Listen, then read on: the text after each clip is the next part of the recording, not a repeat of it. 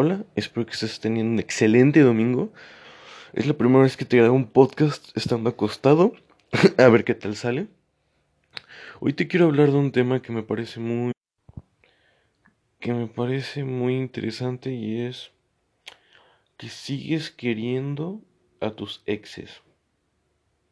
Ok, mira, ya salió el título, no sabía cómo le iba a decir, ya lo tengo. Y es que algo me pareció muy muy interesante. Imagínate que estás casado con alguien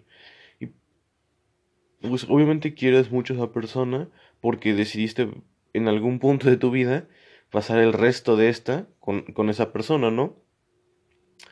Pero llegó un punto que ya sea por diferencias, ya sea por conflictos, por problemas, se, se separan y puede ser como desde una traición, ¿no? Que alguien engaña a la otra persona, que eso es algo bastante serio, o puede ser desde un punto de ideologías diferentes que no los permite estar juntos, aunque sí se quieran, por ejemplo, una persona no quiere hijos y otra persona sí, pero o sea, si te das cuenta el problema no fue que no se quisieran o que se dejaran de querer, me voy a sentar porque no puedo hablar bien si estoy acostado, o sea, se siguen queriendo aunque se divorcien, ¿sabes? Y tú como, ok, wow.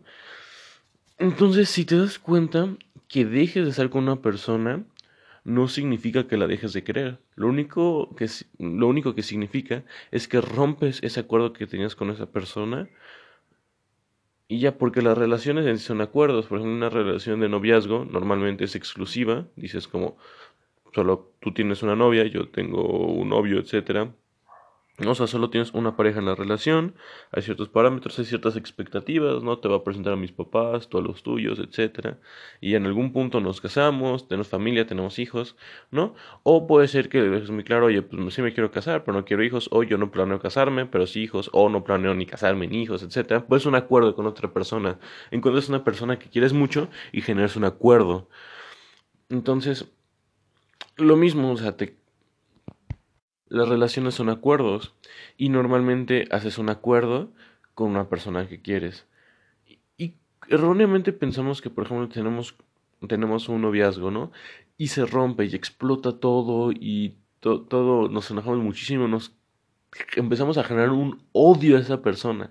Que odio es lo mismo que amor, o sea, porque amor es como, está en el mismo espectro, ¿no?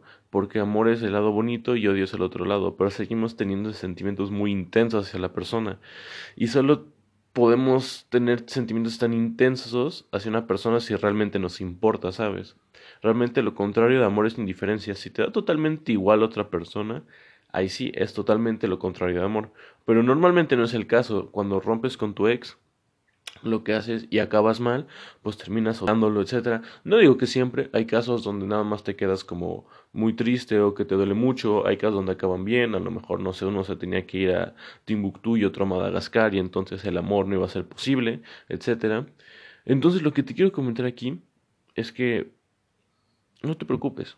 Es normal seguir queriendo a tu ex aunque ya no estés con esa persona. Y es curioso porque nosotros como mecanismo de autodefensa tratamos de satanizar a las personas. Por ejemplo, si te gusta alguien, ¿no? Y ya te deja de gustar, en tu mente te empieza a decir como, ah, no, es que su forma de caminar, la neta, está muy fea, ¿no? O justamente, no sé, su color de cabello nunca me gustó, o la forma en que se ríe me parece molesta, cuando en realidad, o sea, cuando estás con esa persona nunca te importó eso y estás como buscando excusas para decir como sí, sí, sí, no me gusta, me cae mal, no la quiero.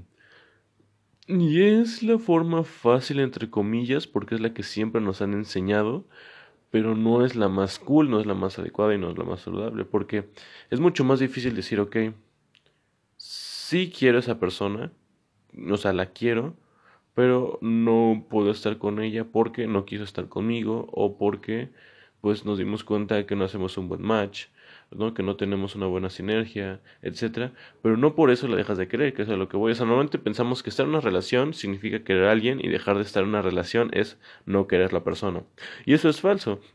Y más allá que te quedes clavado con tu ex y que siempre lo quieras y así, que eso no está cool, eso no es saludable, es más allá de que pues, tienes una pareja, compartiste muchos tiempos, todas cosas, te separas yo creo que lo normal es que la sigues queriendo y poco a poco ese amor se vuelve un poco más más leve, etcétera, y la ves y siempre yo considero que siempre le vas a guardar cierto cariño porque o sea, fue una persona relevante en tu vida, pero bueno, ya no vas a tener el cariño que alguna vez le tuviste, no tan grande, pero yo creo que algo así chiquito siempre va a estar ahí y que bueno, significa que eres humano y tienes sentimientos, ¿no?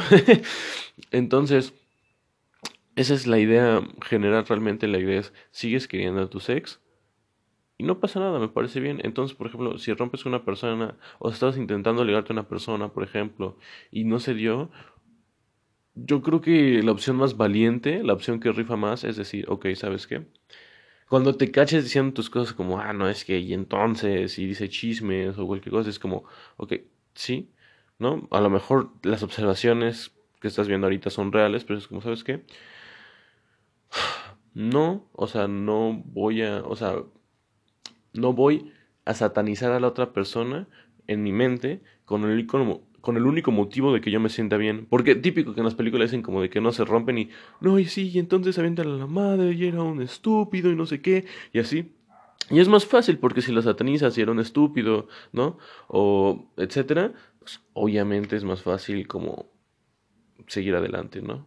Pero entonces, lo único que te pongo es decir, ¿sabes qué? Esta persona es esto, ya no estamos juntos, y recuerdas los motivos por los cuales no estamos juntos, son válidos, no pasa nada, duele, es incómodo admitir esto, no quiero sentir esto, pero lo sigo queriendo. Y poco a poco la intensidad baja y terminas termina muy bonito porque es como que ya estás con esa persona, aunque incluso acabó mal, explotó, tú puedes recordar y ver los momentos bonitos y aprender de eso y entonces en vez de que sea un peso y te destruya, lo puedes ver como algo, como una enseñanza que en una futura relación lo puedes aprender para que rife más. Entonces, sigues queriendo a tus ex, cuando rompes con alguien la sigues queriendo, obviamente ese amor baja un poco de, con el paso del tiempo, pero si lo haces de esta forma en vez de satanizarla en tu cabeza, pues vas a tener una relación mejor con esa persona, con tus futuras parejas y contigo mismo. Entonces, eso es todo. Espero que seas feliz como una lombriz. No te preocupes, sigue queriendo a tu ex como así y ya. Sé feliz como una lombriz. Nos vemos en el siguiente episodio. ¡Chu!